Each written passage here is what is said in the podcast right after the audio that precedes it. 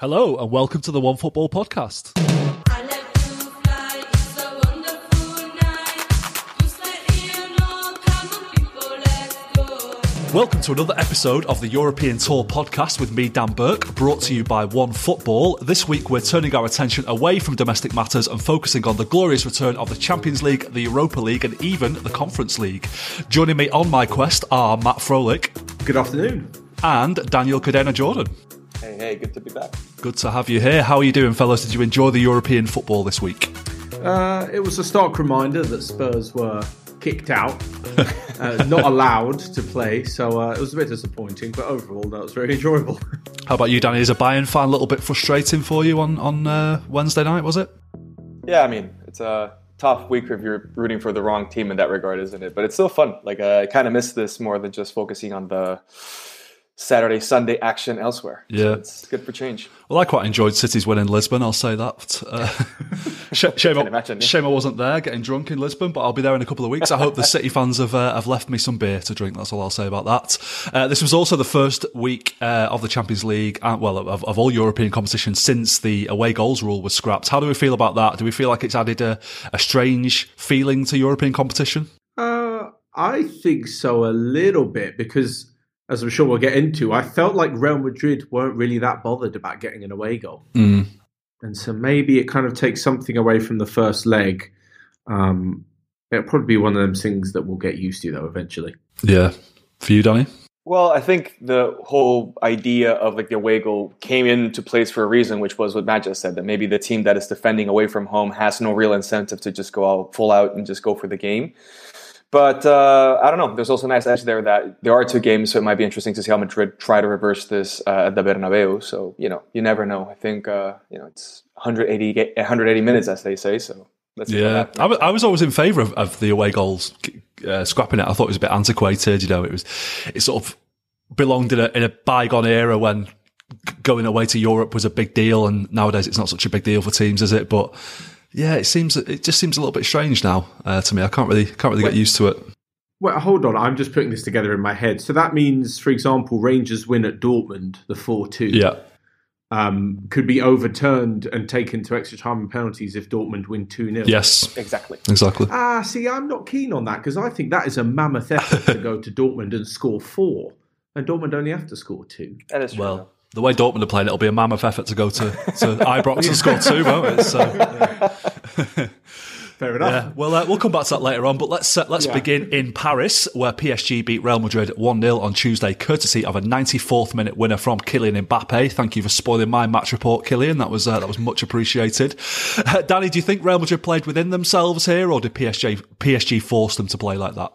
Um, I mean, it always has to be said that Madrid are like a far cry from what they used to be a couple of years ago, three years ago, even. Uh, like they've struggled with identity wise. They've struggled like finding like the right fit in the coach. Ancelotti's done a good job, but he's more of like a man manager coach more than he is, you know, like a tactic savvy coach nowadays, isn't he? So, I do believe that you know PSG had the upper hand, and you know, it doesn't hurt to mention that they are arguably you know Neymar, Messi, and Di Maria, and Mbappe, and all the teams, all the players they have up front, kind of like force a team that are a bit slow in the back to just play in a cagier fashion, I reckon. And I think that was basically the case last uh, two nights ago. Yeah. Yeah. What do you make of this uh, this talk that Ancelotti might be getting sacked in the summer? I mean, Real Madrid are, are you know several points clear at the top of the La Liga table. It's a bit strange now. Gives you an idea how much they give a shit about the league, right? now. So Yeah. They know the quality of the league is not the biggest either, so they kind of assume you're supposed to dominate this. It's very much like Pellegrini in his day, isn't it? Like, you know, he was sacked with 93 points on the table, winning the, the league, but, you know, no Europe, no money. So, bye bye. Yeah, yeah. Uh, what what did you think of Real Madrid's performance, Matt? Was it a little bit strange to you that they went there and and, and played so sort of meekly? Uh, yeah, it was a little bit. It looked as though, and you never say this about Real Madrid, sort of out of their depth on this stage. Um, I thought Modric was actually pretty good. I thought Tony Kroos had a really poor game. It didn't look like they were sort of carrying that badge of honor of we are the record holders in the Champions League, we'll Real Madrid, and we'll go to anyone. It sort of looked like they were just trying to stop a PSG onslaught and a bit worried too much about what PSG could do rather than imposing themselves on the game. And I said, I, I don't know whether it's because of that changed the away goal rule. I still think taking 1 0 back, regardless of the away goal rule, it, it isn't the worst result to be honest. I think Real Madrid will back themselves to win at home, but it was just a bit odd. Well, if if they take a nil nil back, would you have really fancied them to go through from that point? That's the thing. If they have taken a nil nil back, you would have said, "Oh, Ancelotti's got it spot on. They're a bit defensive. They obviously relied on Courtois, but they know they've got a great keeper, so it looks like a bit of a masterstroke." Um, but I think that the one 0 was not terrible, but it, it was definitely justified from, from PSG. Um, I don't know. I, I just think that with Real Madrid still probably just favourites taking a home with a 1 0. Um, but, but who knows, to be honest. I think PSG are certainly proving they have a bit more more pedigree in these bigger games the more the Champions League goes on, especially Mbappe. Definitely, yeah. Well, Ancelotti said afterwards that Kylian Mbappe is the best player in Europe. Would you go along with that, Danny? I mean, he's definitely in the conversation, isn't he? Uh, he's been very, very prolific. What is it? Two, 22 goals and 16 assists in 32 games. But I don't know. I have to be a bit more partial here and just keep on rooting for my good boy Robbie and uh, Lewandowski being definitely number one at this point, I reckon. Yeah. Um, I. Ooh, this is a tough one. The thing is, it's so easy to bring strikers into this conversation because you can just point to the stats. yeah, that's so. thing. yeah. Yeah, I, I would say so. For me, what, what's most impressive that yeah, he's definitely in the conversation of best player in Europe. He's a big game player. Like Mbappe, just that didn't phase him at all. The fact that Real Madrid effectively put two players on him, like he made mincemeat of Carvajal to the point that he got taken off. um, and, and Casemiro and Modric were both like, okay, we're going to have to double up on this guy, and he still went through two of them and got the winner. Um, think back to the hat trick in the Camp Nou last year, uh, scoring in the World Cup finals. Like, I think you know, there's there's good players and then there's big game players, and he's filling both categories for me. Is he arguably a more complete player than, say, Erling Haaland? Oh, Yeah. I, I would say so, definitely. I think he has, I mean, maybe they have about the same pace because Haaland's no slow guy, is he? But um, also, Mbappe has a thing that Haaland doesn't have, or it's kind of like you're starting to see maybe like where the seams in Haaland are, is that he gets injured, like muscle, like he has muscle troubles relatively often. So he kind of tells like the amount of effort he has to put into like actually, you know, keeping that stride up. Um, that's obviously maybe like an edge for him, I reckon. Like he's obviously had more games per season in than than Haaland at this point. Um, but yeah, he is definitely more a, a- a Madrid profile than Haaland in any case. I think, especially if Benzema still on that squad. Yeah, yeah. Which is arguably why Ancelotti was giving as much praise. Like it's, it's good, you know, good lip service for the next season, isn't it? Well, I mean, there's a bit of talk that maybe the Real Madrid move might not be so hostile after all. Maybe there's a possibility that, that Mbappe stays at PSG. Do you think there's any possibility of that, Matt? Um, they're going to have to do a lot of convincing. The, the problem is, I don't think lies in the Champions League. The problem lies in the competitiveness of Liga and the fact that Mbappe's won it all multiple times in French domestic football. Because if you say um, to, uh, PSG don't win the Champions League, right? Their failure is a good enough excuse for Mbappe to leave. And if PSG do win the Champions League, it's a good enough reason to say, well, I've won it all now with PSG. What's next? So either way, there's a good excuse for him to leave. So I, I can't particularly see him staying. No. Yeah. Do you think there's any chance, Danny, that he goes to a, a club other than Real Madrid this summer? I mean, uh, who would have the money and the need for Mbappe right now? What City, maybe at this point? Maybe, But yeah, yeah. like the, like the amount of teams that could actually afford him to begin with are probably two or three at this point. Like Europe, uh, European football, or like some of the big clubs in European football are like struggling financially or working on a tight budget, kind of. Um, so not many doors open right now for that sort of signing, that sort of wage in specific. Um, but yeah, it, it kind of felt like a match in the sense that you know Madrid have the need, have the budget, have the space in the squad, have sort of like the idea of revamping this project after Ancelotti leaves this summer, which theoretically should be happening. Um, so it did feel like you know hand in glove kind of situation, but. Uh, Maybe not. Maybe Paris is willing to just fork out enough dough to convince this guy to stay there forever. I mean, they've done it before with a lot of other players. They convince Messi to come over. They convince Neymar to come over. It's kind of their thing. Like, you know, throw money at a problem until it goes away, kind of. Yeah, that's true. Yeah. You mentioned Messi there. He missed a penalty in this game. That's his fifth uh, penalty miss in the Champions League, drawing him level with, with Thierry Henry for the most penalties missed.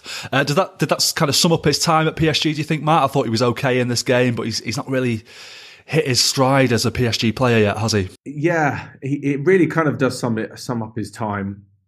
It was always going to happen for me. I just think that after so long at Barcelona, he must have the way they played and the the way that the team was built around him must have just been ingrained into him. I just think a move was always going to be difficult, regardless if you're the best player in history or not. Uh, it also seems to me that he plays very well with the likes of Neymar and Mbappe and Di Maria especially. But the rest of the team, not so much. I don't know why. I just I I think when you've got a team that's geared to other top players and not just towards him, maybe it's a little bit more difficult. I also think personally it's a big change for him and his family. You know, after so many years, if you were, you know, to to change the city you live in, I think it'll be a little bit more difficult for most people. And I don't think even though he's a footballer, is any different. Um, so yeah, his, his time hasn't exactly gone to plan. Yeah, it, it, he's he's not not a spring chicken anymore, is he? We've seen uh, the way that Cristiano Ronaldo has slowed down a little bit for United this season. He's still scoring goals, but he's not the player he was. Same with Messi; it, it, was inevitable that it would happen at some point. Do you think there's a possibility that we see a bit of a, a sort of Indian summer for his career, Danny, or, or do you think this is it now? Is he, he's sort of petering out?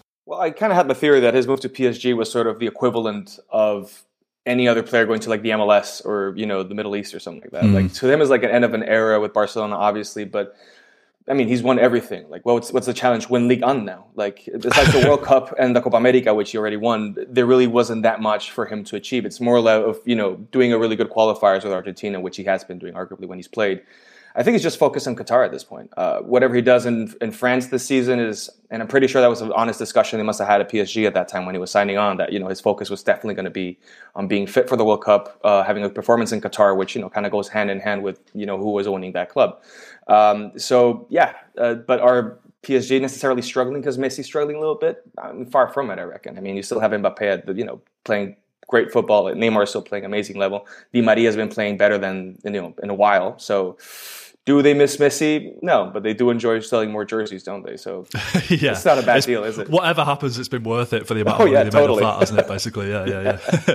uh, some interesting comments from Riyad Mahrez this week, where he said PSG are the favourites to win the Champions League this season. Would you put them favourites, Matt? Um, I don't think so. I think he's just trying to deflect away from the talk about Man City being favourites. He's trying to just keep it humble in the press. You know, that's that's that's how it goes. Yeah. I think maybe because they arguably had the toughest draw, like the biggest game of the round, and they won it. You could easily say that, but um, yeah, maybe he's just trying to deflect some attention away from City because you Quite can't probably. say another team is the favourites when you've just slapped someone five 0 away. That's true. Yeah, yeah. Mind games. What, what about who are the favourites for you, Danny? I mean, I would have said Bayern a couple months ago, but here we are now, aren't we? Um, I'd say it's definitely Man City or Liverpool. I think it's definitely going back to England this year. Oh, interesting. Interesting. Very, very convinced of that. Yeah. Let's talk a bit about Man City now. Then uh, on Tuesday, they put never mind their foot, pretty much their entire body into the quarterfinals with a thumping five 0 win over Sporting in Lisbon. Uh, were you a bit surprised by City's dominance here, Matt, or did you expect this game to, to kind of go like it did? Because I was a little bit surprised. I was a little bit nervous about this one actually. I thought maybe it was a it was a tricky tie for City. the, the thing is for City is that because the way they're set up and the way that Guardiola plays the style of football, when it works, it works extraordinarily well. And I think the only time that City don't necessarily do what they should do is more down to themselves rather than the opposition being so good. And when they're on the kind of form that they're in, you know, it doesn't matter who was in the opposition that day. And it City were going to blow them away when they're playing that style of football. Um, having watched a bit of the Portuguese league and, and knowing Sporting's uh, game on Friday night against Porto, they let a two goal lead slip. I just don't think they're up to up to really facing Manchester City, especially not in that kind of form. Yeah, their defending was shocking. I mean, there was a there was a point. Uh, At, I mean, th- this was we've had a few games with City recently where you're watching them and you go, they're not actually playing that well here, and they're four five nil up. Like, how mm. do you how do you kind of counteract that? But there was a point when it was 2 0 and Sporting were, were having a few nice breaks and looking quite dangerous. I was thinking, wow, this game is not over yet. There's a chance that they could get back into this. And then the defending for the third goal was just terrible. Like, Mahrez just was given acres of space. He puts a cross into the box that somehow evades like three defenders. Then Foden's just got time to take a touch, pick his spot, and slot it home, and that's it. Game over. Then, uh, do you think it's a bit of a bad sign for football, Danny, if the if the champions of England are so much better than the champions of Portugal, or or was it ever? Tw- was it ever thus? it was i mean the opposite would be more of a shocker i think. Like if you said oh yeah sporting or you know par to par with man city i mean you'd be laughed out of any pub with that kind of you know assumption wouldn't you? Um, it's kind of always been the case that you know the premier has been you know shoulders above many other competitions in europe. Portugal is definitely not the first one on that list. Germany has also been in discussion with that. Spain france italy like leagues that are arguably better than the portuguese league. Um, to say that you know Man City are better than Sporting, I think it's a very fair assumption, to be honest with you. Yeah, yeah. I don't. I, I, I would say though, it's not necessarily because they're champions of England that makes them better than champions of Right, Portugal. yeah. Like we've seen Liverpool go to Porto in the last few years, and I think they've scored five every time. Yeah, that's right. Yeah. Liverpool, yeah, five 0 five 0 five one, or something like that at Porto. I just maybe the standard and the quality of player is just much better than the Portuguese league, and you don't want to disrespect them. Um, but yeah, the Sporting won it last year. They're second, six points behind Porto this year, and regardless, when they go to City or Liverpool, you know they're, they're losing big time. I think it's just a difference. It's such a difference in quality, regardless of whether they're champions versus champions or not. Yeah. We saw Benfica beat Barcelona this season, of course, didn't we? Yeah, that's true as well. Yeah. Well, and Sporting beat Dortmund for that matter, yeah. That's true, yeah, yeah, yeah. Speaking of Benfica, uh, there were a, a few uh, Benfica, ex-Benfica players in the City lineup who, who will have enjoyed this result, particularly Bernardo Silva, who's a massive Benfica fan. He scored two goals here, uh, was unlucky uh, not to get his hat-trick with one goal being disallowed for offside. His first goal was a stunning goal in, in this game, I thought. Um, Matt, is he, is he, does he get into a, a European best 11 this season, do you think, in the form that he's in? The question I have is that does this question only come around when he's in form? Because I, I believe it was January where he had a bit of a bit of a dip in form. I think this is sort of a return to it. It, it was a very brief dip. I'd say there was about two or three games where he maybe wasn't firing on all cylinders, but for the for the most part of the season, I think he's been, if not if not City's Yeah. best player, definitely one of them. Yeah, one of City's best, and I think he's when you're when you're one of the better players in arguably the best team in Europe, you're always going to be in, in for a shout of the best eleven. I think you could probably argue for four or five of City's players to be in it. yeah. Um, but certainly he's making the difference, and I think that's what puts him clear, sort of shoulders clear of a few other players. So yeah, I don't see why not. He'd definitely, definitely be in a squad. Yeah. Let's say that, yeah. How do both teams approach the second leg of this one, Danny, with the with the circumstances as they are? If you if you're Sporting's coach, do you play a load of youngsters, or if you're City's coach, do you play a load of youngsters, or do both teams go full strength? It's a lazy, it's a laissez-faire situation at this point. I reckon. Like if you're five 0 down, you're going to Manchester now. Uh, are you really capable of pulling six goal out of that without conceding? I don't see it happen as a coach. I mean, the coach is idealist and wants to play the strong eleven, good for the guy. But at this point, it's just make what he has to find. Like make it two one, three two, something you know relatively interesting to say. Oh, we went to England and not and didn't waste our time. But at the same time, what incentive does Guardiola have to play? You know, a decent squad, knowing that he still has to secure the Premier League, that he still has to like mind a couple injuries here or there, like, rotate the team because then there's quarterfinals for the Champions League as well. So the calendar here on kind of picks up speed. I think that comes into the question more than if it's just you know time to shine again against a team that we already just thrashed away. So it's I don't know. It's very yeah laissez-faire. I think is a good way to put it. Yeah, there was a quote during the rounds of the week. I'm not sure if it was actually a real quote, but Guardiola saying, uh, "Sporting are a very good team. We're not through yet." He's such a bastard, isn't he? Yeah, you can't you, can't can't, say say, that, that, no. and then play the kids. And then play the kids and be like, yeah, actually, you're through. I don't, I don't think he will play the kids. I mean, the, the game before this for City is the Manchester Derby, so obviously he'll, he'll go full strength there. He might rotate a little bit, but I don't think Guardiola is the kind who will just throw loads of kids in and think this is done, even though it definitely is. Yeah, he might do it towards the second half. But Yeah. it's also because in City, you know, they have so many top stars who regularly sit out or play parts on the bench. It's a good opportunity to give those players games. I know that Gabriel Jesus and, and Jack Grealish are just back from injury. Um, so players like that who might not necessarily get a start every single week, it's probably good to play them. But then most teams would dream of having that option. Yeah, we'll just stick in It's our hardly the kids. we'll just stick in our hundred million pound record British record signing. Just just give him a run out. Yeah, yeah. Nothing big, you know. Yeah.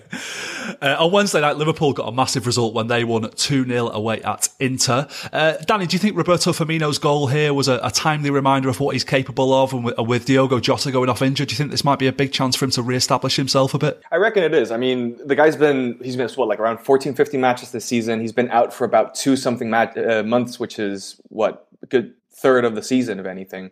Uh, I think he's the sort of player you just need to give him a bit of time, let him be, you know, gain his confidence again, trust whatever he, whatever part of a body he just injured to be back in form 100%, and he's going to deliver. He's he's a winner. He has that mentality. He has the swag of it too. Like that, that goal, that header was just, you know, I'm back kind of statement goal, you know? So I don't know. I do trust the guy to like basically not maybe not bench fully Jota or, or or Diaz, but definitely give them a run for their money for as many minutes as possible. So yeah, I reckon he's he's good for it. Yeah, he's never been much of a goal scorer, but I think he does score important goals when, when Yeah. called upon. Um, I mean, Matt, there's been a lot of talk about with with Luis Diaz signing what that means for, for Sadio Mane's future. I feel like uh, Firmino has become a bit of an afterthought. Do you think he's still got a big role to play for Liverpool? Um, I personally don't think so. I think with the way that Liverpool are going at the moment, they haven't quite got uh, a 20, 25 goal a season striker um, to fit inside um, between Salah and Mane. If they were to sign someone like that, with Jota being quite a few years younger as well, that may push Firmino to third choice. And we've seen at Liverpool in the last few seasons, even when you're second choice, like someone like Divock Origi was, your games are very few and far between. Klopp likes the same starting 11. Um, once he figures out who that is, let's say it's Salah Mane and I don't know, they, they sign a big striker from somewhere, it's very rarely going to change. So yeah, it's it's all well and good putting on Firmino in this game. Um, it came on at half time, I believe. Uh, but when it comes down to the business end of the season and Liverpool got games that could win them the title, win them the Champions League, that's when you see what he really thinks of Firmino. And if he's not starting those games, it's a pretty it's a pretty big message that maybe maybe his time is sort of slowly coming to an end because I can't see Firmino just accepting to basically play the Origi role for next year. yeah, that's true. Yeah. uh, were you impressed with Ibou Kana- Konate here, Danny? Because I was. I know you will have seen a, quite a bit of him in the Bundesliga before he joined Liverpool. Do you, do you think he looks like he's formed a good partnership with, with Virgil van Dijk? I mean, it, it takes a bit of time to like establish himself fully in a team, especially at Liverpool, where you know like rotations are plenty, and uh, you know there's a lot of things to be done or a lot of uh, objectives to achieve. Definitely more than in Leipzig. Um, but if anything, he's a good. He's like a lucky charm. Like Liverpool have yet to lose since he, when he's played. I think the worst result was like a two-two against Tottenham or Brighton or a couple of them actually. But I mean, he's still what 22 years old. He still has some time to like even further develop this bond. The fact that you know he has a player like uh, a coach like uh, Klopp that is you know really patient with that sort of development and like getting the right system to function and the right role within the system. I think he's in good hands and he has a quality and the body for it as well. I think it's going to look a lot better down the line than it does now. Not saying that it doesn't look good now. It's just more promising than it is already good. Yeah, yeah, I think he's looking really good. I think it's uh, quite remarkable that Liverpool have got so many options now. After after their, their season was was derailed by injuries last season, uh, they brought a few subs on in this game. Matt, they brought the likes of Jordan Henderson, Firmino, uh, Diaz, Keita off the bench. Is that is that a, a sign that Liverpool have, have really sort of pulled away from those injury problems now and they're, they're looking really strong in in the, the entire squad? yeah, I think if you can pull those kind of substitutes off the bench, Yeah. you're looking at a very, very good, good level of squad depth. Yeah, they were unlucky with injuries, and I think most most teams would suffer when you have such big injuries to big players like they did last season. Um, but certainly, yeah, when you reel those names off the bench, that's that's pretty that's pretty strong to bring on. And if they can see that to the end of the season and not really have any other major injuries, you can see them fighting maybe on more more counts than one. Yeah, quadruple is still on for them, of Yes, course. who knows? uh, you said that Klopp made that half-time sub where with Jota going off injured and Firmino coming on. He met, he then made a triple sub in the second half as well. Matt, do you think five subs makes the, the Champions League a bit of a different ball game to the Premier League? Does it sort of uh, enable you to do things that you can't do in the Premier League? Yeah, I, I would think so, and especially when you consider that the games are midweek, uh, you consider all the travel and going to Europe and this, that, the other. It probably helps just to keep players a little bit not only fresher for the weekend, but also it allows players who aren't necessarily getting into the starting lineup to play more. And if you need to change the game, you can. Uh, I think it puts a lot more emphasis on, you know, Klopp was being held as an absolute master for making a triple switch, and it worked. And I think, you know, I, think good on him if he's using the substitutes to the best of their ability and to the best of being able to play the occasion. Um, I'd say because you're absolutely flogging all of your players, I think might lead to a bit of a lesser quality towards the end of the season, and that's not really what you want to see when it comes to the bigger games at, at the uh, at the business end. Yeah. What do you think, Danny? It's weird to me that it almost feels a bit like basketball. You know how you can just like change your players like that. Like I know you can't bring them on and off like you can in basketball, but it's it's it's just those those two extra subs adds a different dimension to the game. I think. I mean, you're subbing arguably half of the well, half of the fieldable of player of uh, field players eventually, Yeah. so you're allowed to do that. I think it's not necessarily a bad thing. I think it adds a little extra depth when it comes to like tactics, and this is a very taxi- like tactical savvy era in football, isn't it? Like, I do understand that it, it does seem odd and does come off as a very why not North American way of understanding the sport.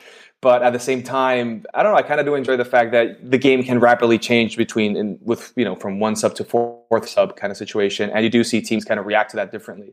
It adds this extra layer of, of excitement if you're like really keen on more of the tactical side of the game. So for those, I'm pretty sure they're enjoying that. I can imagine for the more orthodox or traditional um, football fan, this seems a bit you know uh, heretic for that matter.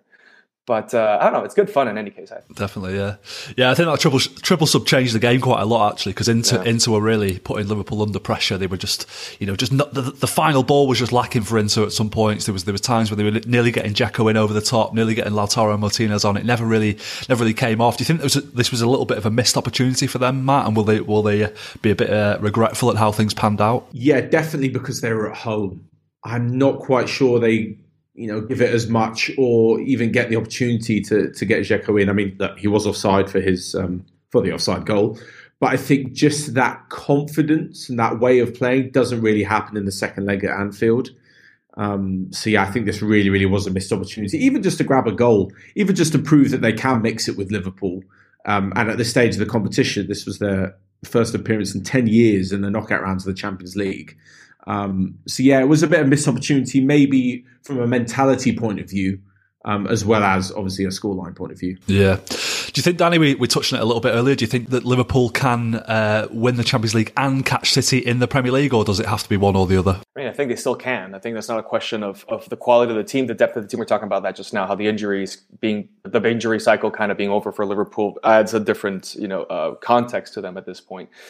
But uh, I think it's basically up to City on whether they keep the league out of their hand or out of their reach uh, during the next four weeks. If, if City can manage, as they already managed the 5 0 uh, in Lisbon, to keep that sort of pace in the Premier League for the next, what, three, four matches, I think there's going to be a point where, like Klopp says, yeah, I mean, either we go you know full in for the for the Premier League and just sacrifice whatever we have to do for the Champions League, or we just go full on for the Champions League. And I mean, being second in the Premier League and winning the Champions League is hardly a bad deal. So you know, I think it's arguably not what they want or wish, but it's definitely something they could accept as a fan base. I reckon. Do you think Tottenham are going to put a dent in City's title hopes this weekend, Matt? No chance. well, Thank well, you. Yeah. Well, well, we'll look back on this on the Premier League podcast, but I am not hopeful in the slightest. Yeah, yeah. Antonio Conte said you have a 1% chance of finishing top four this season, did he? oh yeah, God, that's promising. I like those odds. Yeah. and the other game on Wednesday, Bayern Munich needed a late equaliser from Kingsley Coman to secure a draw away at Salzburg. Was this uh, frustrating from a Bayern perspective, Danny? Uh, I think the season in general has been very topsy turvy for Bayern. Like the whole, first of all, like off the pitch has been oddly, you know, media friendly for Bayern in the sense that you know there's a lot of headlines about things they wouldn't like talking about. Uh, and uh, once you go to the pitch, you do see the team is kind of a bit all over the place here and there. It's good to see like players like maybe like Leroy Sané have stepped up this season and all that. But for it boiling down to shoot what 25 times, 12 on target, 13 on target, scoring only one against Salzburg, yeah, it stings a bit, definitely. Having said that, it's a really good opposition, a lot better than many people give them credit for in Salzburg. But uh, but yeah, I mean the team is a bit of a bit of a wreck at this point, Bayern. Do you think Nagelsmann's got got his tactics wrong lately? Do you think this uh, this current system is kind of harming uh, harming uh, Thomas Mueller's effectiveness? Uh, I mean, yeah, I think Mueller's not the only one paying for that. Lewandowski was clearly like on the on the ugly end of the joke during that match as well. Like he didn't touch that many balls either. Uh, Gnabry was all over the place. He had like two players on him the whole time. Coman managed to score that goal, and one of the two times he actually had some room to play with. Uh, but the other problem is that the defense is is requesting or requiring so much help from the midfield and therefore from the from the offense as well to like basically cover up all the mistakes. Uh, that you do see the team starting to play starting play a lot deeper in the pitch and having to run a lot faster and a lot you know further down in order to make up for lost ground literally and uh, you do see that playing sort of like a I don't know like a, a part in all this that the team is having to like struggle getting the ball back getting it back into the into like you know creating plays and all that. And they've just been a lot more erratic with the passing, I think. Uh, you do see them play three or four passes, then they just drop the ball by the time they go past midfield, and uh, it just kind of repeats on a loop the whole time. Every single game seems that way. now that You know, when Sane touches the ball, if he gets to touch the ball, the next pass is iffy. Or if Gnabry goes for a run, he's going to go all the way down to the to you know the end of the pitch, kind of, and then just lob the ball and wish for the best somewhere. And it's not a way to win a title, is it? yeah, yeah. The defensive problems are becoming a bit of a problem. Um, they've they shipped four goals to, to Bochum at the weekend. Of course, they perhaps Yeah. a bit fortunate to only concede one goal here. Do you think it's down to the defensive personnel, Matt, or is it more of a, a team and tactical issue? Um, a bit of both, but I would put a bit of pressure on on Niklas Süle. I just don't think he's good enough to be almost the only central defender in that team. Um, I can't remember who it was. It was probably it sounds like something Roy Keane would say. Um, who said that the only reason you play three centre backs is because you don't trust them to play two. um, I, I, you know, and, and I think the problem is that when you're switching to three centre backs, like they have done, it comes with the idea that you've also got wing backs to be solid, and Gnabry and Coman are not wing backs. And them flying forward and leaving everyone a bit open at the back just does not suit Niklas Süle, who, who as we saw with the likes of Adeyemi and, and Okafor until he came off, um, and, and Adamu again, just is like the complete opposite of Süle's style of play. They're his, his kryptonite. You know, these smaller players. Um, and he really does look a little bit exposed because I think Pavard and Hernandez have the tendency to remember their previous lives as right back and left back, and they can get dragged out quite easily. And there were times I was watching Süle thinking, "Oh my god, it's like the German Maguire," and that's something no one ever wants to be called.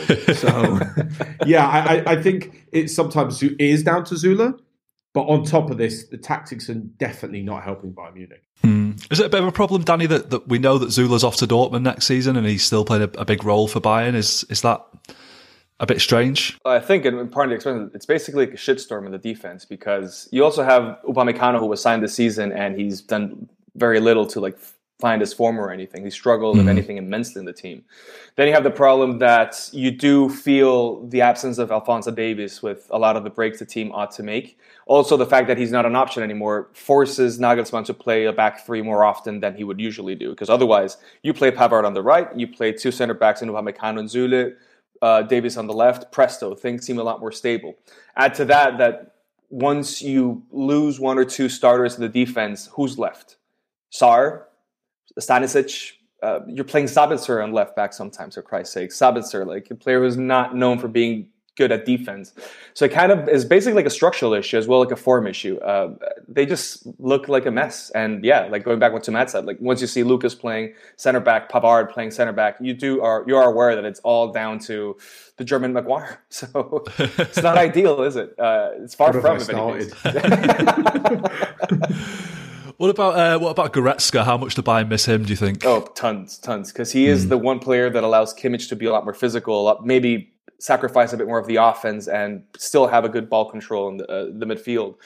Uh, so now you're kind of like trying to compensate that with Mueller, who's not necessarily, you know, the most uh, adaptable player. You have to kind of build the team around him in a way because he's this, well, what they call the Raumdeuter kind of role, which is basically he does whatever the hell he wants and it kind of works from time to time. When it works, it's brilliant. When it doesn't, here we are talking about it. But uh, yeah, I mean, Goretzka is arguably one of the three most important players on that team. Neuer not being around definitely, you know, makes the confidence of the back line also drop a little bit. Although Ulreich did a really good game, I reckon. I mean, he did everything he could. yeah. But uh, I don't know. It's it's injuries, it's lack of depth in the squad, which is odd for Bayern, and uh, the fact that defense is just shambles at this point. yeah. So you don't fancy him to win the Champions League at this point? Uh, Upamecano needs to do a lot. Goretzka has to come back, and Neuer has to basically do steroids to be ready for the next game. But uh, it's, it boils down to that at this point, I reckon. Yeah. Matt, were you surprised by Salzburg's performance here, and, and which of their players really stood out for you? Uh, I wasn't necessarily surprised because I know, especially domestically, how good they've been recently and how many good players they have. But still, when you're coming up against, you know, no disrespect to the Austrian Bundesliga, the Austrian Bundesliga champions, you still think that that Bayern Munich would be able to win the game. Uh, I was really impressed with Mo Camara in midfield. Um, it was a real all-action display, and I know that Adeyemi often takes the headlines as, as the main goal scorer and top goal scorer in the team. But I thought he was really, really good, Camara in the midfield, and certainly to go up against players experienced as Joshua Kimmich and the attacking talent that was on the field for Bayern Munich, he did a really, really good job of um, of yeah, not not just being a destroyer and stopping you know Bayern Munich playing their game, but also Salzburg left their own imprint on the game. You know, they weren't just constantly worried Yeah. about the opposition. They went forward. They created a lot, um, and I thought Aaronson as well, the uh, the American. Yes, believe, yeah, I was going to say him. um, yeah, was really really good, and it's one of these things where they often provide a good foil for for the you know the headline maker in Adeyemi. Brenden Aaronson spells his name B E sorry B R E N D E N. That's weird, isn't it? you don't see Brendan. Brendan spelled Brendan. Uh, in yeah, America, they spell all sorts of names Well, like that. that's Exactly, true. Yeah. I mean, I've seen Kathleen spelled with Q, so that's what I get started on. You know, uh, yeah, hell? Arkansas, whatever it is, but yeah. Yeah, I thought Adamu, who scored the goal, looked Hmm. looked really good as well. And uh, what did you make of Adeyemi's performance, Danny? Was this a was this an audition for a future move to Bayern Munich? Uh, I mean, to the Bundesliga, definitely. I don't know if I mean whoever's going to sign him better move on it because that was a really good game, not just for all Salzburg, but he even though he didn't score, wasn't the, like the star or stellar player for the match. He's definitely one of those players that is in conversation. And they, ha- I would, I would just haul ass right now and just trying to close this deal, whoever you are, because whoever, the more you're going to wait, the better he's going to play, the more shit he's going to do. Just get it done now. Sign him, whoever it is, just sign him. Signed a ting, yeah. Sign the guy. Yeah. Uh, moving on to Thursday night, there were a couple of Europa League games that caught the eye. The first being a sensational 4 2 win at Dortmund for Rangers. Uh, what a result for Rangers, Matt. But uh, do you think this says says more about them or Dortmund at this moment in time? Um, a bit of both, probably. I guess if you're uh, most in the UK would sort of hark on about how Rangers did, whereas over here in Germany and the Bundesliga, everyone's pointing at Dortmund's downfall. I think maybe it says more about the Dortmund defence. Certainly, that Hummels hasn't been at his best this season. They've already agreed to deals to, to sign Süle, and they're aware that defence could do with some improvement. Um, so yeah, it also leaves a question over Marco Rose, and this certainly isn't something that's just a one-off. You know, I know they're trailing Bayern Munich, six points behind them, I think, in the league. Um, a Bayern side that, as Danny said, haven't exactly been on top form, so to still be six points behind doesn't reflect too well on Dortmund. Out the cup um, from St. Pauli, a second division team in the in the second Bundesliga, and yeah, on the on the brink of being kicked out of their second European tournament of the season. yeah. Um, so I, I- think it really does say a lot about them. And on top of this, without Erling Haaland, no team's going to be as good when you don't have your superstar striker in the team. But I think it really does say a lot that they didn't look so great without him as as a focal point. I think mentally as well. They just, you know, the rest of the team probably looks at him and feels better when he's on the pitch. But yeah, with Rangers playing really well, do you think we, we could see a, a repeat of 2008 and them going all the way to the final this year? Potentially, Uh, that was they lost to Zenit, I believe, They did, yeah. And that was that was at Man City. It was, yeah. It they was made an the City. absolute mess of Manchester City Centre. so if they do go to the final, I hope they don't do the same to Seville. Yeah, yeah. Is that where it is in Seville? Oh, very Yeah. nice. Very nice Europa League final. Um, Yeah. we could see. We saw they had a bit of pedigree last season. They um, they went to Braga, I believe, and won uh, under Steven Gerrard, and they were knocked out by Leverkusen in the end. I believe it was. So you, you can see that they're, they're starting to pick up a bit of pedigree in this competition and a bit of belief. And look, if you don't think that you've got a good chance of making the semis or the final after winning 4 2 in Dortmund, then I don't know what you're thinking. So there's certainly the belief will be there. Yeah. My dad always tells a story about that 2008 final that he was walking through Manchester City Centre during the day and it was like 10 o'clock in the morning and he saw people drinking uh, plastic pint pots of what looked like water. And uh, and then he saw someone pouring a bottle of vodka into a pint pot. So they were drinking pints of straight vodka at 10 o'clock in the morning. Oh, Lord. And you wonder why there was there That'll was trouble you. later in the day. So yeah, good luck Rangers, but uh, ease off the uh, the pints of vodka, please.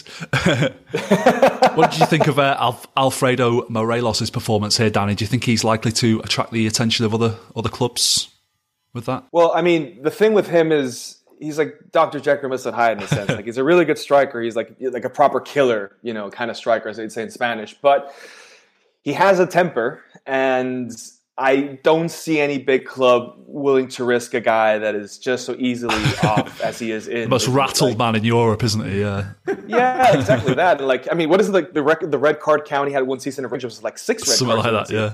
That was like ridiculous. So I don't see like any you know top tier team saying, "Oh, he's definitely our plan A." Uh, however, I do I do think like you know like a mid-table team and maybe maybe not Spain, even the Premier League would like definitely consider this guy and that risk something worth uh, assuming as worst case scenario selling for more money. Yeah. So it's uh, I mean, but he definitely has the quality to just do the jump from Rangers. I, I do wonder if the uh, part of his problem is the, the Colombian mentality combined with Scottish football is just such a lethal cocktail.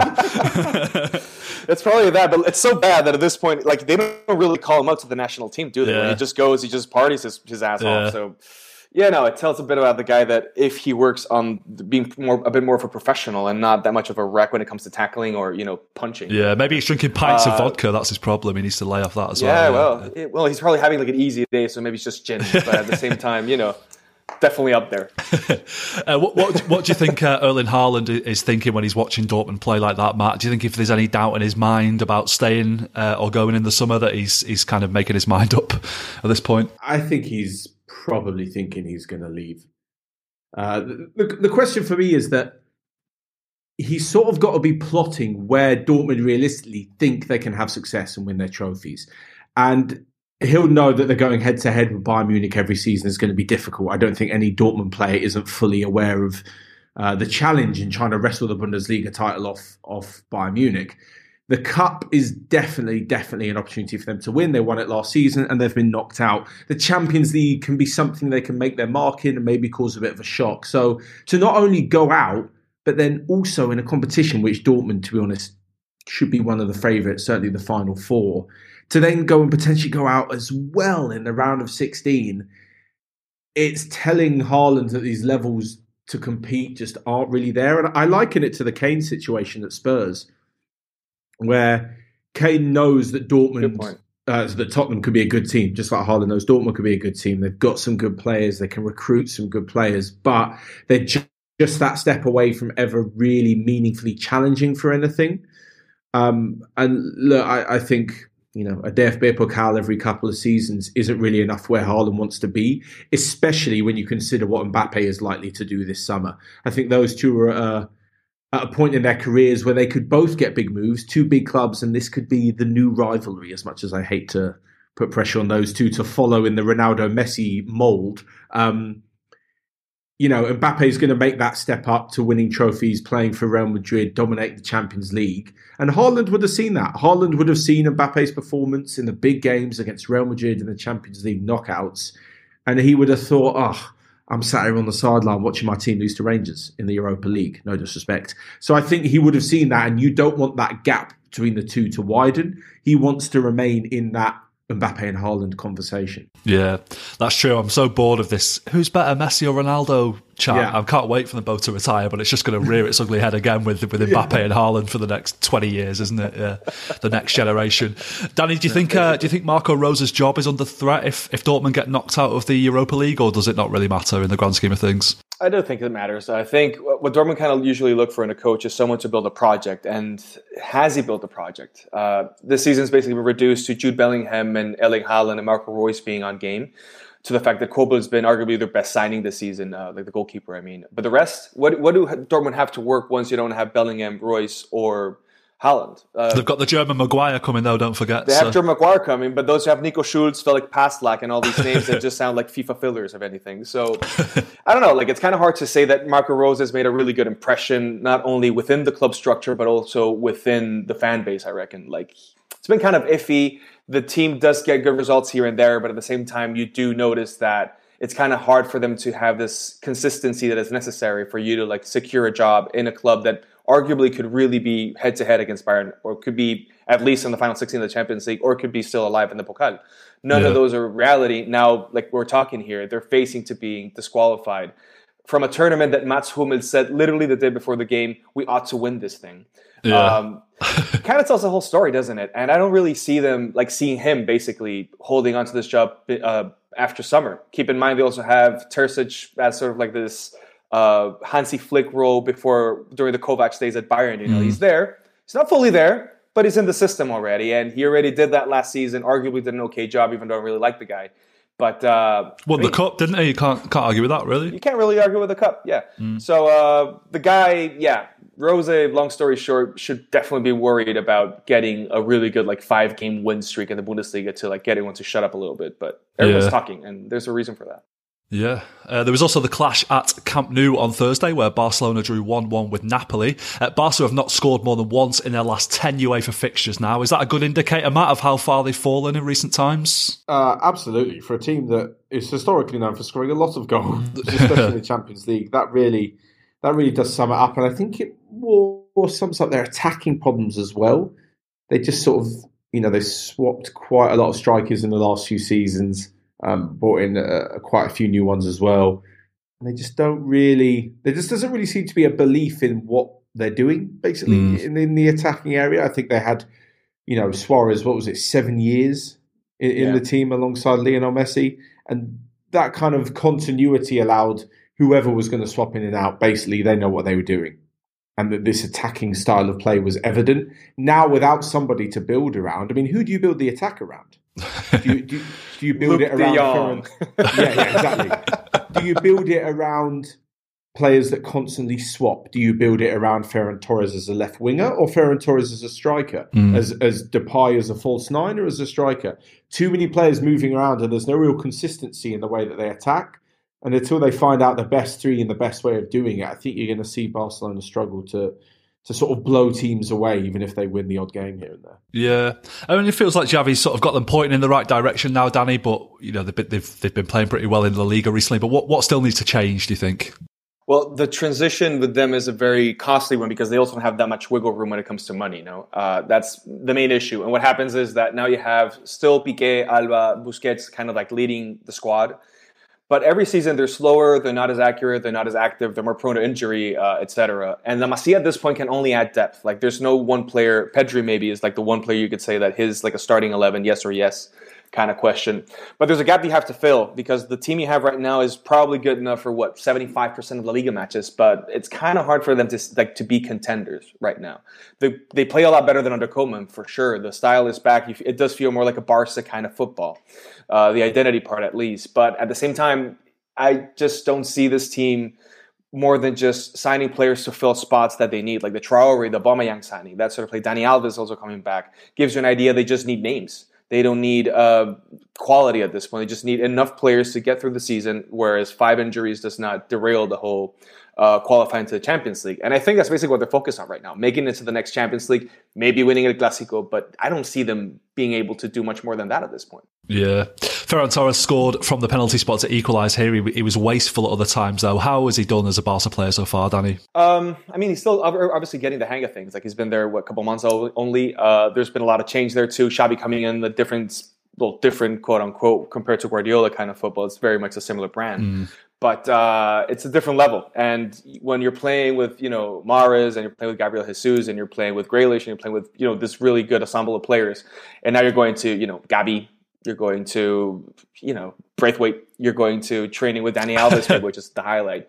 But it's a very different. Gavi's good, though, isn't he? Oh, he's quality, but he's a 17 year old. So like you can't really Yeah. compare training with players who've actually won titles to training with a kid from La Masia or kids from La Masia, plural. Um, but in his defense, I mean, he scored two goals and two assists in about 500 minutes of play. So it's not necessarily bad, but you have to keep in mind the context he ha- he's doing that in. It's arguably the worst attacking Barcelona in decades. So fair play to him, but yeah, it's close but no cigar so far, I reckon. Yeah, it's it's like Barcelona at the moment. is like a more souped up version of Harry Redknapp's QPR, isn't it? Really, they're just a, it's just a bunch of guys. There's not really a team. There's there's not there's not much cohesion there. It's at the 22 moment. legs, yeah. yeah, Matt, do you think um, do you think Barca need to be looking to win the Europa League this season, or or is it uh, a bit of a distraction from from the principal aim, which should be finishing in, in the top four in La Liga? And how do you see the second leg of this this tie going? Yeah, that's the interesting thing is that normally you'd say Barcelona have to win this. Like you absolutely have to win Mm. the Europa League. You consider how good they can be. Um, but I think that the Champions League finishing a top four is far bigger. That's not something you'd associate with Barcelona because they're usually so easily within the top four that they can focus on winning some trophies. But they might have to sacrifice that for this season. Um, because unlike when we are looking at Dortmund before as well, Dortmund aren't going to drop out the top four of the Bundesliga. They may fail to challenge Bayern, but they're going to be in the Champions League group stage next season. And if Mm. Barcelona can't guarantee that, that has a massive impact on their summer signings. uh, on the potential Yeah. money that can come in for qualifying. So they should win it, but I don't think it's terrible if they go out and going to Napoli. Napoli have the best defense in La Liga, but oddly enough, they seem to have these one or two results which really, really don't uh, don't fit in with that. Especially, you know, the, the group stage this season, they conceded three at home to Spartak Moscow. Uh, they conceded two to Leicester. They just lost five two in the cup to Fiorentina. So there's Mm. definitely reason to believe that. Despite the fact they're the best defense in La Liga, Barcelona could go there and win. But I think Best defense in Serie A, you mean? Serie A, sorry. uh, yeah, so I think the La Liga team, Barcelona, there you go, I was got my wires crossed, um, could definitely go there and cause an upset, but I don't know. I think this one could be tough. Could be Yeah. a tough, a tough sell to to make me believe that Barcelona are definitely going to go there and, and go through. Indeed. Well, the Europa League wasn't the only competition taking place on Thursday, of course. It's the ugly duckling of European football. But Matt, are you are you glad the Conference League exists, or can we do without it? You know, Spurs were in it earlier this season, Yeah. of course. I've kind of likened it to the bounty in a box of celebration. You're not glad that it's the only one there, but it's still chocolate at the end of the day. Yeah, So like you can't be asked with the Euro. You can't. You don't like the Conference League, but at the end of the day, it's still football. Mm. It's still you know. I like bounties, by the way. Oh, you're one of the. I think my dad does as well. He's a bit of a bounty guy. I just. I, you know what I mean? Like when you're scraping, literally scraping the bottom of the box. It's like when you're flicking through TV and you're like, ah, it's Conference League, but it's football. I Yeah. think the, the problem for English fans is that it's called the Conference League, and that immediately makes you think of what the National League in England used to Yeah, be yeah. called, which is fifth division. Yeah. It's like calling it the UEFA Champions League Sunday League. you're like, and you're like, well, is it Sunday League or is it Champions League? I, I think it's so dumb that they call it the Europa Conference League.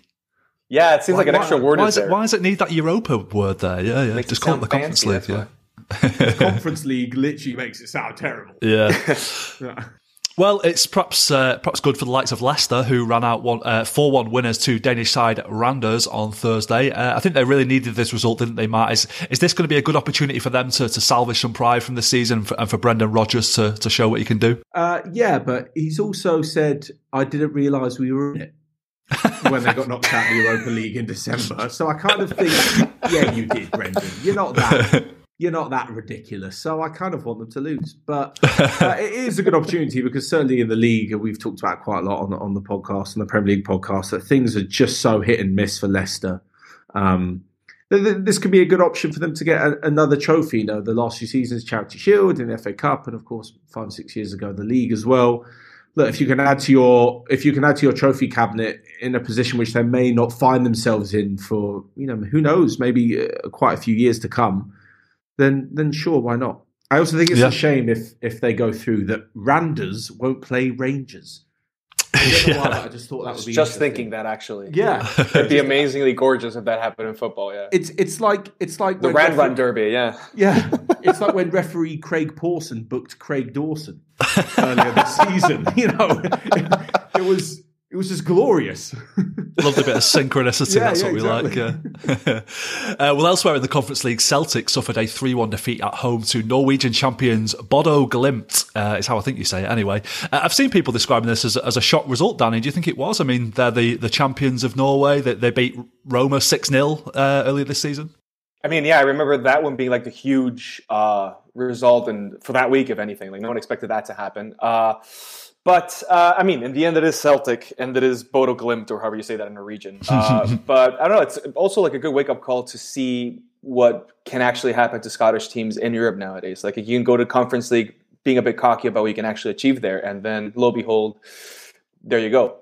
In comes Bodo with three goals for you. But uh, I don't know. Like it's also what I Was think. it Bodo or Glimt, though? That, It's like the Greuther Fürth name. Like Greut, Greut is a town, Furt's a town. They just blended together, and here we are. But uh, I don't know. It's uh, I'll just call them Bodo or Glimta. It's the same. are they the only football team with a with a forward slash in the name?